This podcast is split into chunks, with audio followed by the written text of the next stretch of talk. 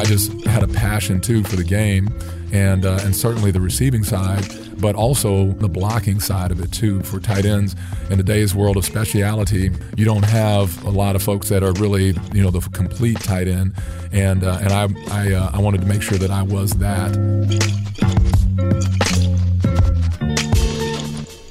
Good evening, everyone, and welcome back to another episode of Skol Stories. I'm your host, Mike Wobschall from the Vikings Entertainment Network, coming to you from TCO Studios in Eagan. Yes, it's a short week for your Minnesota Vikings as they try to get ready for the Los Angeles Rams, a game that will occur on Thursday night. But we're not going to short you on an episode of Skol Stories. We have a good one for you tonight.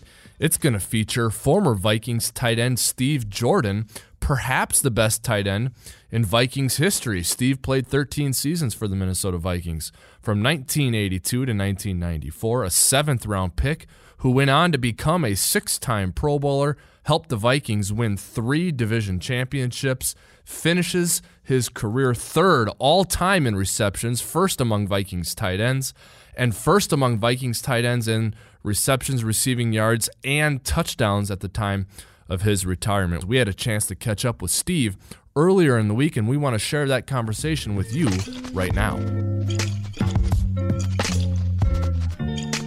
So you're back for Legends Weekend, Steve. How did it go? It was awesome. You know, I, I kind of came in a little bit late, but uh, got a chance to catch up with a lot of old teammates at the um, at the stadium during the game. Uh, the Vikings again gracious enough to you know host the guys and and bring us back, and we had a a large room of, of guys that you know it was. Uh, talking stories of back in the day and Yeah. and uh, talking about the game today, uh, you know, or the game meaning the game of NFL in today's world, and uh, it was it was awesome. I'm going to get into some of your um, your individual accolades in a minute, but you know, Dennis Green goes into the Ring of Honor um, in conjunction with Legends Weekend, and one of the things that always stood out to me about Dennis Green's tenure with the Vikings was that the team went to the playoffs eight times in his 10 seasons. So I was looking back at your career, 13 seasons with the Vikings from 1982 to 94, and by my count, you played in 11 playoff games which tells me that you played on some pretty good teams. Do you, remember some of those playoff games, and you remember, you know, your career as a Viking? You were on some good teams. Is that what you recall? Absolutely, absolutely. I mean, you know, it, it was a bit of a journey, needless to say, but uh, but yeah, we had some we had some good teams that. Um, that, that got some good run in the in the playoffs. Uh, we were also at a, at a challenging time in terms of you know uh, during the San Francisco 49ers dynasty, right? Man, you know, yeah. so you always had to go through San Francisco, and uh, and there were some things that happened that uh, that that precluded us from getting through that. Uh, but we did, you know, in '87, of course, we had that opportunity to get through it and and, and make that push. So uh, so I have some really fond memories of, of uh, some of those playoff games. You know, I think there are there are certain moments or points of time in Vikings history where fans can can remember vividly what happened. And there are some moments in the Purple People Eaters era, um, certainly the 98 team, maybe the 09 team with Favre. But I think you mentioned one, the 1987, that, that postseason run where you guys, um, you know, really with, with all due respect, you were, you upset some teams on your way to the title game. I mean, no one thought you would do that and you guys did it. What do you remember about that playoff run? It was Saints, Niners and then Redskins. What do you remember? I mean, the the Niners game was, you know, Anthony Carter had like a million receiving yards in that game, but that was a, a pretty sensational time in Vikings history. No, it, it really was. It really was. And and you know, and, and looking back at that, I mean, we th- we knew we had a really good team, Yeah. but uh, a lot of people didn't realize that. And and then when we went into the Saints, I remember, you know, they had uh, an outstanding defense at the time. You had, you know, linebacking corps was arguably one of the best linebacking corps in the in the history of the game. With Rickey Jackson and Sam Mills and uh, Vaughn Johnson and um, uh, and Pat Swilling coming off the edge, you know, I mean, it was it was vicious, you know, and Rickey Jackson was just all of that uh, and, and and more. So uh, so we go in there and really you know, no one's expecting us to do anything, and that was a challenging game. And and I remember uh, catching a touchdown in that game, uh, just kind of you know working the middle, and uh, and they were able to get the ball into me, you know, just right in between the linebackers, and and that was a touchdown that kind of cinched it a little bit, and um, and and then all of a sudden, you know, it's a game changer. Man, Vikings looks like they're probably going to win this game, and and uh, and then we go on to San Francisco, and then the thought is, hey, you know, there's certainly that's awesome that they have gotten this far. You know, shocked a few, but um, but there's no way they'll get through San Francisco, of course, right. at San Francisco, and and then as you know, we all know, I mean, it just it was a great game, and and Anthony Carter was the signature, you know, uh, yeah. component that really just lit it up, you know, and it was uh, reminiscent of his days back at, at uh, Michigan, frankly. Mm-hmm. And he just, you know, he was unstoppable. Uh, and then there were a lot of other things that had to happen. You know, our defense did, you know, did what they needed to do and, uh, and all that sort of thing. And, and, then you're off to, all of a sudden, you're off to, you know, the Redskins for the NFC championship game. Yeah. And, and again, you know, they had an outstanding team uh, Doug Williams was just on fire. you know, yeah. I mean, he was he was unstoppable. But uh, but we just knew that we could go in and we could do some things and and battled and, and made it happen and you know take it down to the last game of the or last play of the game. Yeah. Um, Who were some of the you know the quarterbacks that you played with? Uh, I would imagine you know you didn't have one one quarterback your entire career. You right. played with a bunch of them. What do you remember right. about your quarterbacks? You know, I, I, played with a lot of quarterbacks actually. You yeah. know, when in that 13 year career. Uh, you know, Tommy Kramer was kind of the main one, you know, early in my career, and Wade Wilson, you know, filled in. But then there was a couple of, you know, folks that came in toward the end of their career. So again, a lot of people forget that Archie Manning was here, you know, yeah. in, uh, in 85. And, and Archie, you know, did a great job. Uh, it was it was toward the end of his career, but you know he was just a solid um, veteran and, uh, and, and more more importantly, in my opinion, just a solid guy. I mean, just a, an outstanding guy. And um, but then you know you have the Rich Gannons that were there, but you know that was early in Rich's career before he got great. To yeah. be honest, uh, Brad Johnson. Uh, you know, I mean, Steve Bono was here for a while, yep, you know, right. and uh, Sean Salisbury, you know, uh, and then my last um, quarterback uh, before I left was uh, was Warren Moon's first year. Oh, was that right? Yeah. Okay. Yeah. So, like I said, I when I look back at it, I probably had you know nine quarterbacks in 13 years, you know, yeah. kind of thing. So yeah, you helped them all look good. Yeah, you, you certainly did your job. Yeah, uh, and don't let me forget Jim McMahon. You know, yeah, there you he's go. another one of the ones that came through toward the end of his. Career. He's career. a hard guy to forget. Yeah, Jim McMahon is. Yeah, right. Um, you know, your head coach uh, for for most of the time was Jerry Burns. Did you get a chance to catch up with Burnsy? I did. Good. I did. Yeah, and that was awesome. You know, Burnsy, uh, just just a, uh, again a great guy, but really, I think one of the um, real uh, pioneers in terms of offensive uh, systems yeah. and you know, some people, you know, kind of talk about the West Coast system and that sort of thing. And Burnsy was doing a lot of that before it became that. Mm-hmm. Uh, you know, really utilizing those running backs coming out of the backfield, running the options on the linebackers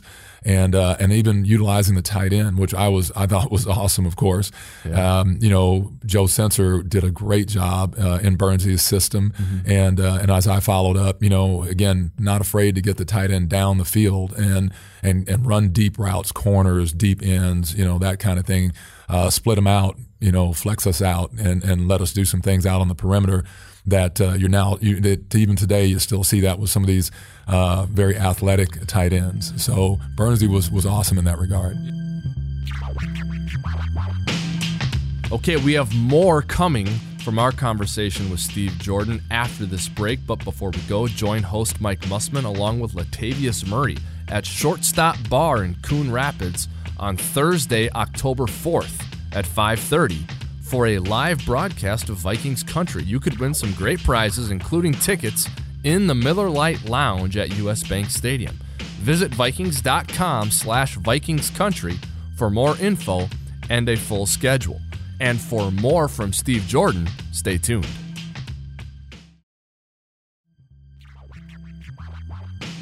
Hey everyone, we're back with more Skol Stories. I'm your host, Wabi. Want to get to our conversation with Steve Jordan in a minute, but first, experience what it is like to be a Minnesota Viking as you conquer the TCO Vikings 5K. Join us Saturday, October 20th as you and your friends finish on the 50 yard line at TCO Stadium. Hurry and save now as registration prices increase soon. Space is limited. Register today at vikings.com slash 5K if you look at you know Steve Jordan's stats in his career, um, you know they're they're obviously pretty gaudy. Okay, um, you know you're the all-time leader for Vikings tight ends and receptions and yards. Now our guy Rudy passed you in touchdowns, Yes, uh, but yes. but you retired as the all-time leader in, in touchdowns for tight ends in Vikings history. So you come out of Brown, seventh round pick. You wouldn't expect that type of career from a guy who was a seventh round pick out of Brown. So what what do you attribute that to?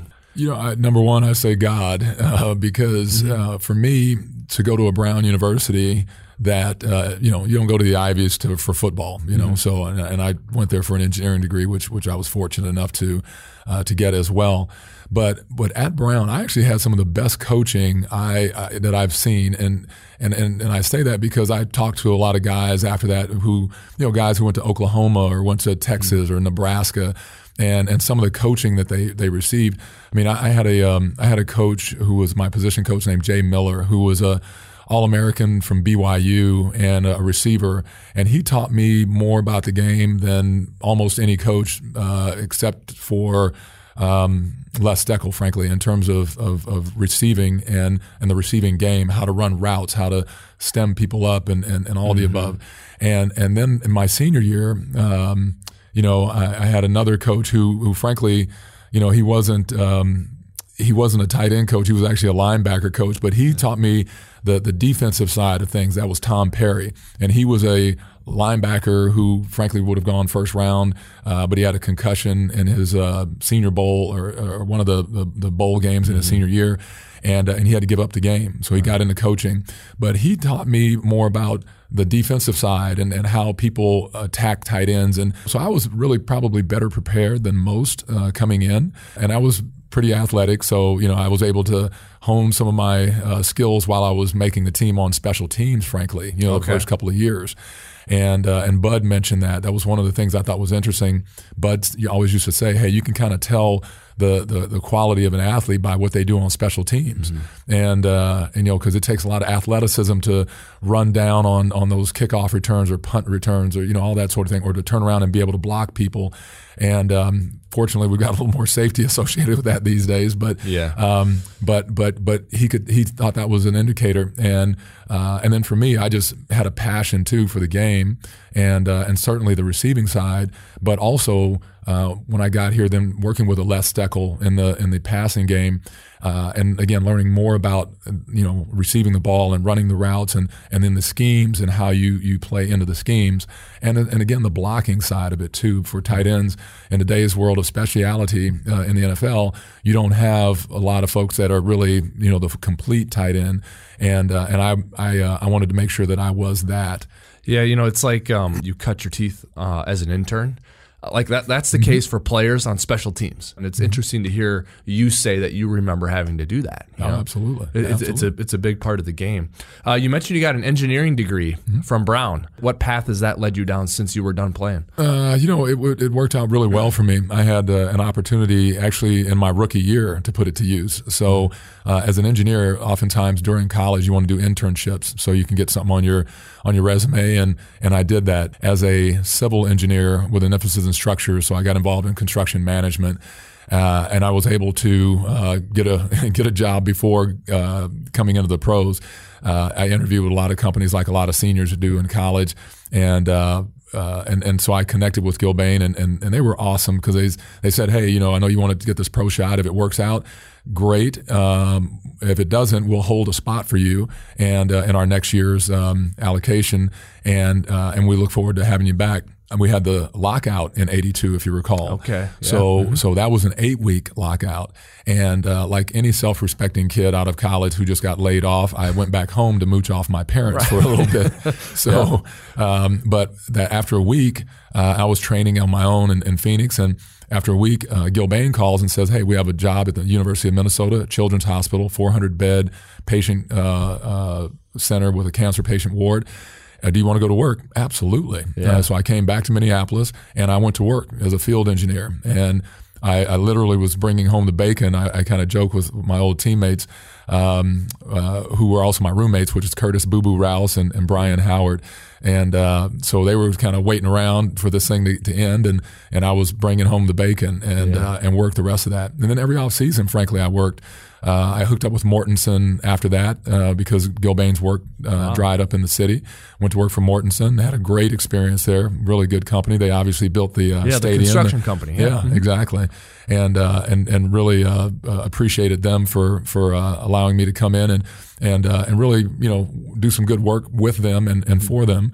Uh, and then after all was said and done, I ended up with Ryan Companies, connecting with Ryan Companies, uh, really good, good company. They're here, based here in, in Minneapolis, and um, I started out with them in project management ended up transferring uh, to their Phoenix office, and that was kind of the plan. Um, I'm originally from Phoenix, but more importantly, my wife is from Phoenix. Uh, our kids were all born here, uh, but we ended up going back to Phoenix. And uh, but then ultimately, at this stage of my career, I was talking with the CEO and. Uh, and CFO, and uh, talked to them about uh, taking a national position with the company in HR, which was a little bit of a departure, but uh, also with a focus on diversity and inclusion. And and um, and then we've been able to to really move the needle, if you will.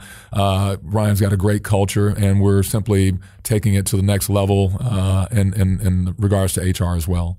Yeah, you know, you mentioned your children, and you have a son who plays in the NFL, Cameron. Vikings fans will certainly know that name because we've played against Cameron a bunch. And um, you were a Brown University Bear. He's a Cal University Bear, right? So I would imagine, you know, your experience not just in the NFL, but your experience getting a degree and a career after the league. You probably um, talk with Cam as much about that as you do about uh, offensive line splits Right. uh, that he sees as a defensive end or defensive lineman or, or any sort of X's and O's. I would imagine, right? Yeah. No, absolutely, absolutely.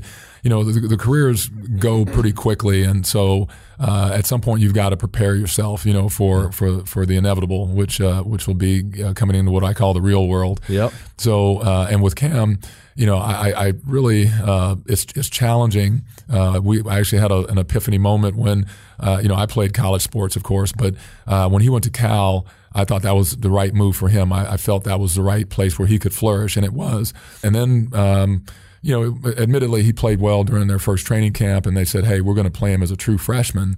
well, that's not what the plan was, guys. You know. Yeah. But my my epiphany moment is once they're on scholarship and they accept, you don't have any control over that. So unfortunately, he didn't graduate before he left. So he's about a semester uh, and a half uh, left to to go.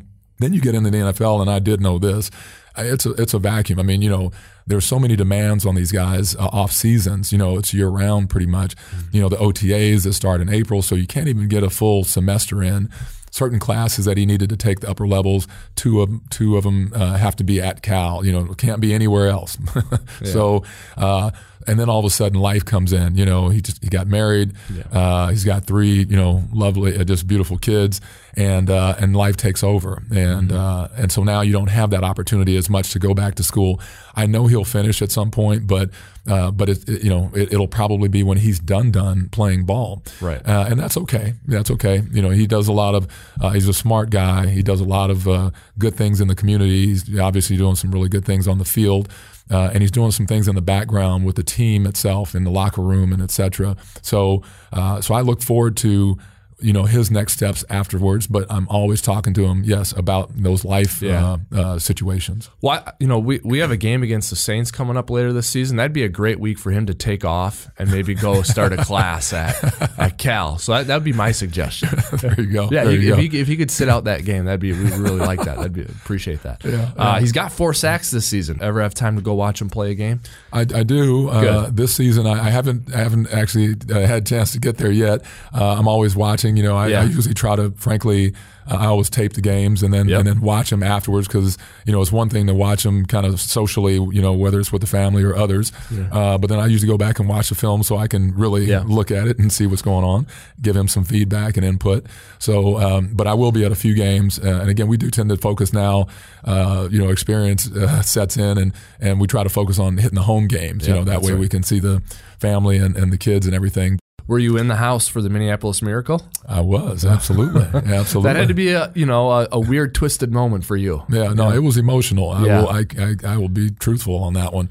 Uh, and again, you know, as people always ask, "Hey, who are you vote? Who are you rooting for?" Oh, everybody. Yeah, right. Yeah, you, know? just want to see success. Yeah, right? yeah. and Yeah. Uh, I and, and I'm the guy. I'm the I, like I tell people, I'm the luckiest man in the room. I, I can't lose. You know, if the Yeah. Vikes win, hey, great. You know, if the Saints win, then uh, then then great. You know, that's uh, that's all good. Yeah. Well, One last thing before we go, I'd be remiss not to ask you about this. You know, you're back in in the Vikings building, which is not where you were. You were at Winter Park. This is a new building, but you know, when you come back here, whether it's to the Legends event or even literally here in this building, you invariably run into people like Dennis Ryan, uh, Fred Zamberletti, who has now passed, um, would be someone you would have run into, um, you know, today. Do you do you like that part of it? Seeing some of those old old faces, some of the people who really helped support you during your career, like like Dennis Ryan. Oh, absolutely, absolutely. I mean, you know, Zambi, God bless him, but you know, he kept a lot of people on the field. You know, Yeah. in his you know tenure here with the Vikings, going back to you know way back when, of course.